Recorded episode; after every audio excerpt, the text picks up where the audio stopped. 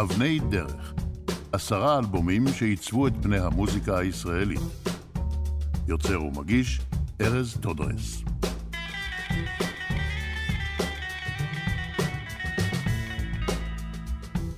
ג'יי קיי רולינג אמרה, דמיון הוא הכוח המאפשר לנו להזדהות עם האחר, גם אם לא חלקנו את אותן חוויות. ואני אומר, ג'יי קיי רולינג צדקה. חישבו לרגע עד כמה המשפט שלה נכון כשמדובר בסדרת ספרי הפנטזיה הארי פוטר. כמה קל לנו להזדהות עם הדמויות בסיפור, אפילו שאנחנו לא קוסמים או בוטסדמים, אלא רק קוראים או צופים בהן מהצד. גם שירים, בתור סיפורים קצרים מולחנים, יכולים לעורר אצלנו הזדהות עמוקה, בין אם עברנו את החוויות המתוארות בהם, ובין אם לאו. אהלן, אני ארז טודרס ואתם מאזינים לפרק התשיעי בסדרה אבני דרך, סדרה המנסה ליצור הזדהות פנימית עם החלום, הרגש והדמיון שלכם. בכל פרק נאזין לחלקים מאלבום אחד מהקלאסיקה הישראלית וננסה להבין האם יש הבדלי חשיבות בין המילים, הלחן והעיבוד של השיר. הפעם אני מבקש לדבר איתכם על אלבום הבכורה של מאיר אריאל, שירי חג ומועד ונופל, שיצא בשנת 1978. אם לתמצת את האלבום במשפט אחד, מאיר אריאל, דוקטור להתחכמות בשפה העברית, בוב דילן הישראלי, יוצר את אחד מאלבומי הפולק רוק החשובים, המשפיעים ופורצי הדרך שנוצרו בארץ. באלבום הזה מאיר אריאל ביסס את אופי הכתיבה השנון וההומוריסטי שלו, והפך רשמית לקוסם של מילים, אותן נהג להלחין בפשטות ולשיר כאילו היו תסריטים מוזיקליים. אופן השירה הייחודי שלו גרם כמעט תמיד להזדהות וחיבור מיידיים עם שיריו. שירי האלבום מדברים על הסכסוך הערבי-ישראלי, בגידה, שיגעון, סמים, חד-מיניות, על אחד בשם ארול ועל חוויות מהטרמינל לפני הטיסה. מאיר אריאל חיבר את המילים והלחנים של כל השירים. במיוחד כשאני מתייחס לאלבום הזה, חשוב לי להזכיר שכל פרשנות שלי לשירים קשורה לדמיון שלי בלבד. אני יודע שיש לשירים האלה הקשרים ותתי הקשרים שדובר עליהם רבות בכל מיני מקומות ברשת. אני מציע אלטרנטיבה שמטרתה להגמיש את הדמיון ותו לא. לתת אפשרות להאזנה סובייקטיבית, נאיבית, לשירים. אז מה אתם אומרים? שנבקר לרגע בחבית הדגים?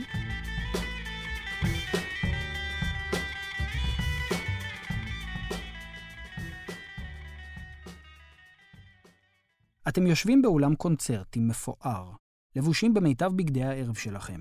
האורות קווים ועל הבמה נדלקת אלומת אור בודדה. אל אלומת האור ניגש מתוך החשיכה בחור רזה, בעל קומה ממוצעת, טלטלים שחורים, לובש מכנסי ג'ינס קצרים, חולצת תיק קצרה וסגולה, נועל נעלי עבודה מרופטות. על צווארו תלויה גיטרה. הוא בוחן אתכם בעיניים ירוקות, מיישר את הגיטרה למצב נגינה, מחייך חיוך ממזרי, ומתחיל. שיר כאב עובר ושב, איזה מזל אני שר עכשיו. שיר כאב כל פעם חוזר, אז אני שר עכשיו, אולי זה עוזר. אקורד פתיחה רגוע, אבל כזה המבסס כבר בהתחלה את סוג הכלי שיוביל את כל האלבום. עם תחילת השירה מצטרפת גיטרה נוספת וכינור. הפזמון מציע לנו שיר על כאב שבא והולך, בשאיפה שהעובדה שהבחור, או אריאל עצמו, ששר אותו ממש עכשיו, תעלים את הכאב. שימו לב להתפתחות העיבוד בבית הראשון. דווקא אחד שהכרתי, אפילו ראיתי איך זה מתחיל. לילה אחד השתכרתי, הרגשתי איך שזה זוכה לי מתחת לרגליים, ואיך שזה אוכל אותי עד קצות הציפורניים. הבית הראשון כבר מכניס אותנו אל תוך הסיפור עצמו, שבסך הכל מאוד ברור ורווי סאבטקסט. מסיבה ובה יש יהודים וערבים, הבחור ששר מספר לנו את מה שקרה, אומר שראה את הבחורה יוצאת משם עם ערבי שהכיר, שהוא בחור משכיל לכשעצמו, מה שגרם לו מיד לקנא. העובדה שיש כינור המלווה את השיר לכל אורכו, לכשעצמה ייחודית. היא זו שזורקת אותי אל מקום ההתרחשות של המסיבה, אסם גדול באיזשהו קיבוץ. שימו לב איך אותו כינור ממחיש לנו באמצעות ירידת צלילים מהגבוה לנמוך, את הדרך הארוכה שהקנאה עושה בגופו של הבחור עד קצות הציפורניים. טוב, אני לא יכול להקיף אישה 365 מעלות. תמיד נשאר לה סדק דרכו יכולה פתאום להתגלות. לעובר שב בלוקח כל מה שהיא רוצה לתת. היא רק חוטפת לעצמה עוד רגע אחד רוטט החלק הזה הוא סוג של בית ראשון, חלק שני, ובו המנגינה והליווי משתנים, הקצב נשאר זהה, ומבחינת הסיפור זו מעין תשובת הסבר לאיך נתתי לה לחמוק לי ככה בין האצבעות. מטבע לשון כמו להקיף אישה 365 מעלות הוא דבר שבשגרה אצל מאיר אריאל. גאוני. לטענתו, מעבר לעובדה שהיא אישה ערמומית, בכל מקרה הייתה יוצאת עם מישהו מהמסיבה הזאת. שליטה מלאה שלה. כמה זה כואב לו, אתם שואלים? כמה שרק פזמון חוזר יכול לומר. הנה הבית השני. צעיר ערבי משכיל, עד קצות הציפורניים צעיר ערבי שמסתכל ישר בעיניים מורה באיזה כפר במשולש משתתף בבימת חובבים מעורבת של המועצה האזורית שלנו, המעורבבת. מספר הבחור עוד קצת אודות הערבי שלקח את הבחורה בה הוא רצה, שהוא משכיל ממש כמו גודל הקנאה שלו, עד קצות הציפורניים, שיש לו ביטחון עצמי משום שמסתכל ישר בעיניים. אחרי שהבנו שהוא מורה באיזשהו כפר במשולש, מגיע משחק מילים מעניין בין בימת החובבים המעורבת, כפי הנראה יהודים וערבים ומי יודע מי עוד, לצד המועצה האזורית המעורבבת. וכאן נסו אתם לחשוב למה אריאל התכוון. האם לשחיתות בעירייה? האם גם בעירייה יושבים יהודים וערבים? אם אתם תוהים במה עוסקת הבחורה, הנה מגיע בית שני, חלק שני. היא ואני יוצאים כבר די הרבה בעצם איפה היא, איפה פוליטיקה, היא עוד בכלל מוצצת משוגעת על תיאטרון, היא רק לא אחת מאלה אבל אם יש איזה חוג בסביבה, אז למה לא אפילו עם אלה? רגע אחד, פתאום אנחנו מבינים שהיא כבר יוצאת עם הבחור המספר מזה זמן, אוהבת תיאטרון, והנה מגיע עוד פרט חדש. ייתכן שהכירה כבר את המורה הערבי בבימת החובבים. האם יש לנו כאן סוג של בגידה? מה אתם חושבים? הסיפור הזה עוד ממשיך ומתפתל, אבל אני רוצה להשאיר לכם את האפשרות לגלות אותו. מבחינת העיבוד הכל נשאר די זהה, כשקישוטי הכינור ברקע משתנים ללא הרף, ושומרים על עניין מלודי רציף. ברשותכם, אקפוץ רק לשורת המחץ של השיר שהפכה גם היא למטבע לשון. בסוף כל משפט שאתם אומרים בעברית, יושב ערבי עם נרגילה. אפילו אם זה מתחיל בסיביר או בהוליווד עם הווה נגילה. אמרתי לו ביידיש, היא שופטת בינינו. בתוך בועת שתיקתה, שוב נתקלות עינינו. כתרגיל, הניחו רגע בצד את הפרשנויות של השיר, ותנו לדמיון שלכם רגע אחד ליצור את הסצנה הבאה. אמרתם משפט בעברית באיזשהו מקום בעולם, והופ, הופיע ערבי עם נרגילה. זה נפלא ולא הגיוני בו זמנית, ממש כמו הזחל המעשן על פטריה באליס בארץ הפלאות. אחר כך הבחור מדבר אליו ביידיש, לא בערבית. מה שבכלל לא הגיוני, כי זו הרי שפת הסבים והסבתות שלנו, שעלו ארצה מאירופה בעיקר כשרצו שלא נבין מה הם אומרים. הבחורה שותקת, ואז מבטיהם נפגשים. אבל המבטים של מי? שני הגברים? כל אחד מהם עם הבחורה? מי יודע? שיר כאב כל פעם חוזר אולי זה עוזר ומבחורה שלא ידענו את שמה לאחת אחרת, ושמה תקווה. שימו לב איך צבע הנגינה ואופי הסאונד נשמרים בין השירים, ושוב, אותה סיפוריות מושרת המחולקת לבתים. פתיחת גיטרה קצרה ומצטרפים בס, תופים וגיטרה אקוסטית נוספת. לים היא נותנת לי לא, וזה לנו קיץ שלישי כבר, לשמש לחול רק לי לא, והיא עוד עונה לשם תקווה, תתארו לכם. עושה רושם ששוב המספר שלנו מאוכזב מבחורה, שמה תקווה, עד כדי כך שהוא מדגיש את הציפייה שהייתה לו מבחורה עם שם כזה. הנה הבית השני. ויש לה אנדריאו אחד, חתול שמצאה בקפריסין, כבר שבע פוטה גם שוחד, אך הוא לא רעיל וקפריסי, תתארו לכם. מי הוא אותו אנדריאו הקפריזי? ומי פיתה את מי ביניהם? מה אתם חושבים? העיבוד בבתים נשאר די זהה, רק שלבית השלישי, שבו יוצאים לפיקניק, מצטרפת מנדולינה ומעניקה צבע מעט בלקני. כתרגיל נסו לעקוב רק אחרי תפקיד המנדולינה. הנה הבית השלישי והשינוי הקצבי והמלודי של הפזמון. הפיקניק בראש הנקרה, בלילה מלא של ראש חודש, לרוח היא כה התמכרה, כאילו היה רוח קודש, תתארו לכם. אז מה אני צריך את כל הליריות הזאת, כל הסמליות אשר בינה לבינה? כמה זמן יכול נואף פשוט להתחזות? אני חוזר לבלומה, לילדים, לשכינה. שמתם לב איך המלודיה של המנדולינה תקשרה עם הליריות הזו והסמליות אשר בינה לבינה? אבל אז מגיעה שאלה שטרם מצאתי לה תשובה, אני מודה, ולכן בכל פעם אני מדמיין את המצב אחרת. כמה זמן יכול נואף פשוט להתחזות? את מי מתארת המילה פשוט?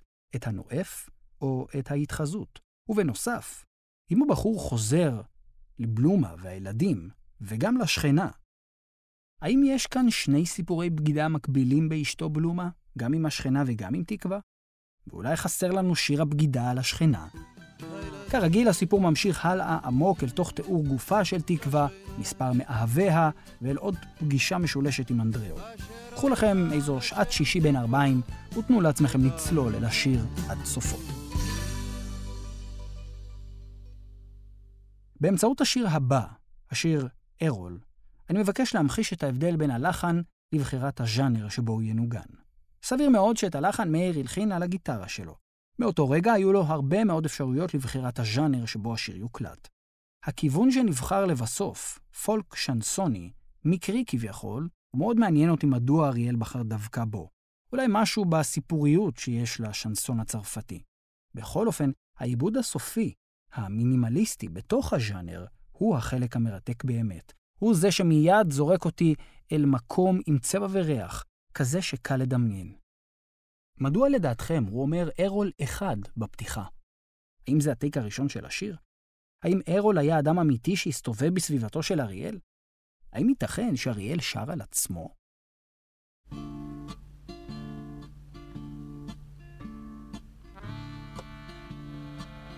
ארול, אחד.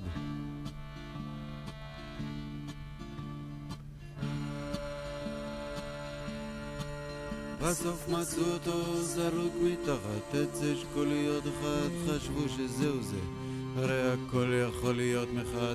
מאידך התברר שזה לפי שעה בסדר, ושתי סתירות הוא התעורר, אם כי בדרך אל החדר. הוא חשב שאם ממילא גוררים אותו שני אלה, ושקע שוב בתנומה. נו מה, כל עוד נמשכת הגרירה. זה רק נגמר בעוד סתירה. ארול, ארול. גיטרה, אקורדיון, אורגן עדין, צ'לו וקולות רקע של יהודית רביץ ונורית גלרון. כמה מחושב, כמה עדין. העיבוד משרת בנאמנות את המילים, כי הרי אין באמת מבנה קבוע לשירה של אריאל, וזו אגב אחת הסיבות שבגללן קשה מאוד לעשות גרסאות כיסוי לשירים שלו. ומה מספר הבית הזה בסך הכל? על בחור בשם ארול, שנלקח הביתה על ידי שני חבר'ה, אחרי שנמצא מחוסר הכרה וחטף שתי סטירות כדי שיתעורר. שימו לב שאריאל מתחיל את השיר כמו מאמצע סיפור. בסוף מצאו אותו זרוק וכולי. אותי מעניין מה קרה לפני, לא? הנה ההמשך. יום אחד הוא צץ ממעה במחלפותיו, ואז כולם ראו לו את הלבנונית. רוחי אהבה אותו למרות התקפותיו, גם צילה של יהודה נון, התמנונית. יום שבת אחד הפיהוקים מקיר אל קיר, חולף יהודה נון על פני מחסן פחים. הוא שומע משהו משם והוא מכיר והוא נכנס לשם קשה ללא רחם. רגע של עברית לגבי המילה לבנונית. כשהשיר יצא עוררה המילה הזאת הדים ותמיהות מפני שכוונתו של אריאל הייתה לומר לבנוניות. כלומר, בעל גוון לבן. הלבנונית נשמע כבר כמו איבר ספציפי שפתאום הלובן שלו הובלט. מה אתם חושבים? בחזרה לסיפורנו, קורה כאן דבר מעניין. ארול כנראה הסתפר ואז יופיו הובלט, מה שגרם לרוחיק להתאהב בו, אך כנראה שהיא הייתה רווקה, אז עם זה אין בעיה. צילה, לעומתה, הנשואה ליהודה נון, התאהבה בו גם כן, והחליטה לממש את אהבתה עם ארול במחסן פחים. בכמה גאוני מצד אריאל, ששם המשפחה של צילה הוא נון, שזה דג בארמית, וכינוי החיבה של בעלה אליה הוא תמנונית. או אז עבר שם יהודה במקרה ונכנס למחסן הפחים, מבחינת העיבוד, באזור המילים קשה ללא רחם, יש ירידה לאקורד מינורי שעושה שני דברים, מדגיש את הסיטואציה הלא נעימה, וגם מהווה מעבר להמשך הסיפור. ומה לדעתכם קרה? מאוחר יותר אוכלים את נון ההיסוסים, אולי אסור היה לו ככה להכות. הם גוברים ככל שנמשכים החיפושים, זאת היא הייתה צריכה לחטוף את המכות. רגע אחד. זה נהיה קצת קשה, אבל ככה הם החיים לפעמים, אז אל חשש. מסתבר שיהודה נון היכה ללא רחם את ארול והשאיר אותו היכן שהוא. אבל המחשבה של יהודה הולכת אל מקום מחריד אחר. הוא תוהה האם אשתו היא זו שהייתה צריכה לחטוף את המכות. פה אריאל עוצר לרגע, מאפשר לנו לחיות את הרגע הקשה הזה, לחשוב עליו. ורוחי כאבה אותו אומרים שגם אביבה יש אומרים יסוד סביר לחשוב שגם עקיבא... כיאה לסגנונו, ההפתעות רק ממשיכות להגיע מבין השורות. מילא שרוחיק ואביבה מאוהבות בו, אבל, וזה אבל גדול, מה עם השמועה על כך שאולי גם עקיבא היה מאוהב בו? האם ארול היה גיי, ומשום כך הוכה על ידי יהודה? האם היה דו-מיני ויהודה בכלל לא ידע? אני שואל את כל השאלות רק כדי להראות כמה הדמיון יכול לפרוח דרך שיר הכתוב בצורה כל כך מעניינת. השיר ממשיך להתפתח לכיוונים מרתקים ומפתיעים, האמינו לי, כדאי לכם להקשיב לו עד סופו. לפני סיום, הנה הצעת הגשה. פנו לכם שעתיים מהחיים ועשו את הדבר הבא. הקשיבו לשיר טרמינל לומינלט. אחר כך צפו בסרט טרמינל של ספילברג בחיכובו של תום הנקס, ואז הקשיבו לשיר פעם נוספת. לדעתי, מאז פטירתו של מאיר אריאל ב-1999 לא קם זמר עברי עם יכולת ביטוי כל כך מקורית. ייתכן מאוד שגם לא יקום כזה. אזורי הדמיון האינסופיים שלו, היכולת הבלתי רגילה לג'נגל עם השפה העברית, מקורות ההשראה שלו ואופן ההגשה הייחודי של השירים, הותירו אותו בקובייה מוזיקלית משלו, במארג הזמר העברי. עוד אספר שבאלבום עשרה שירים שהוקלטו באולפני טריטון, רשימת הנגנים באלבום ארוכה ועשירה בשמות מוכרים כמו שלום חנוך, גרי אקשטיין, מיקי שביב, דיוויד ברוזה, אלון הלל, ואפילו, כמו שציינתי, יהודית רביץ ונורית גלרון בקולות רקע. טכנאי ההקלטה הוא טומי פרידמן ועל ההפקה אחראי מיכאל תפוח. שלום חנוך הפיק את האלבום מוזיקלית.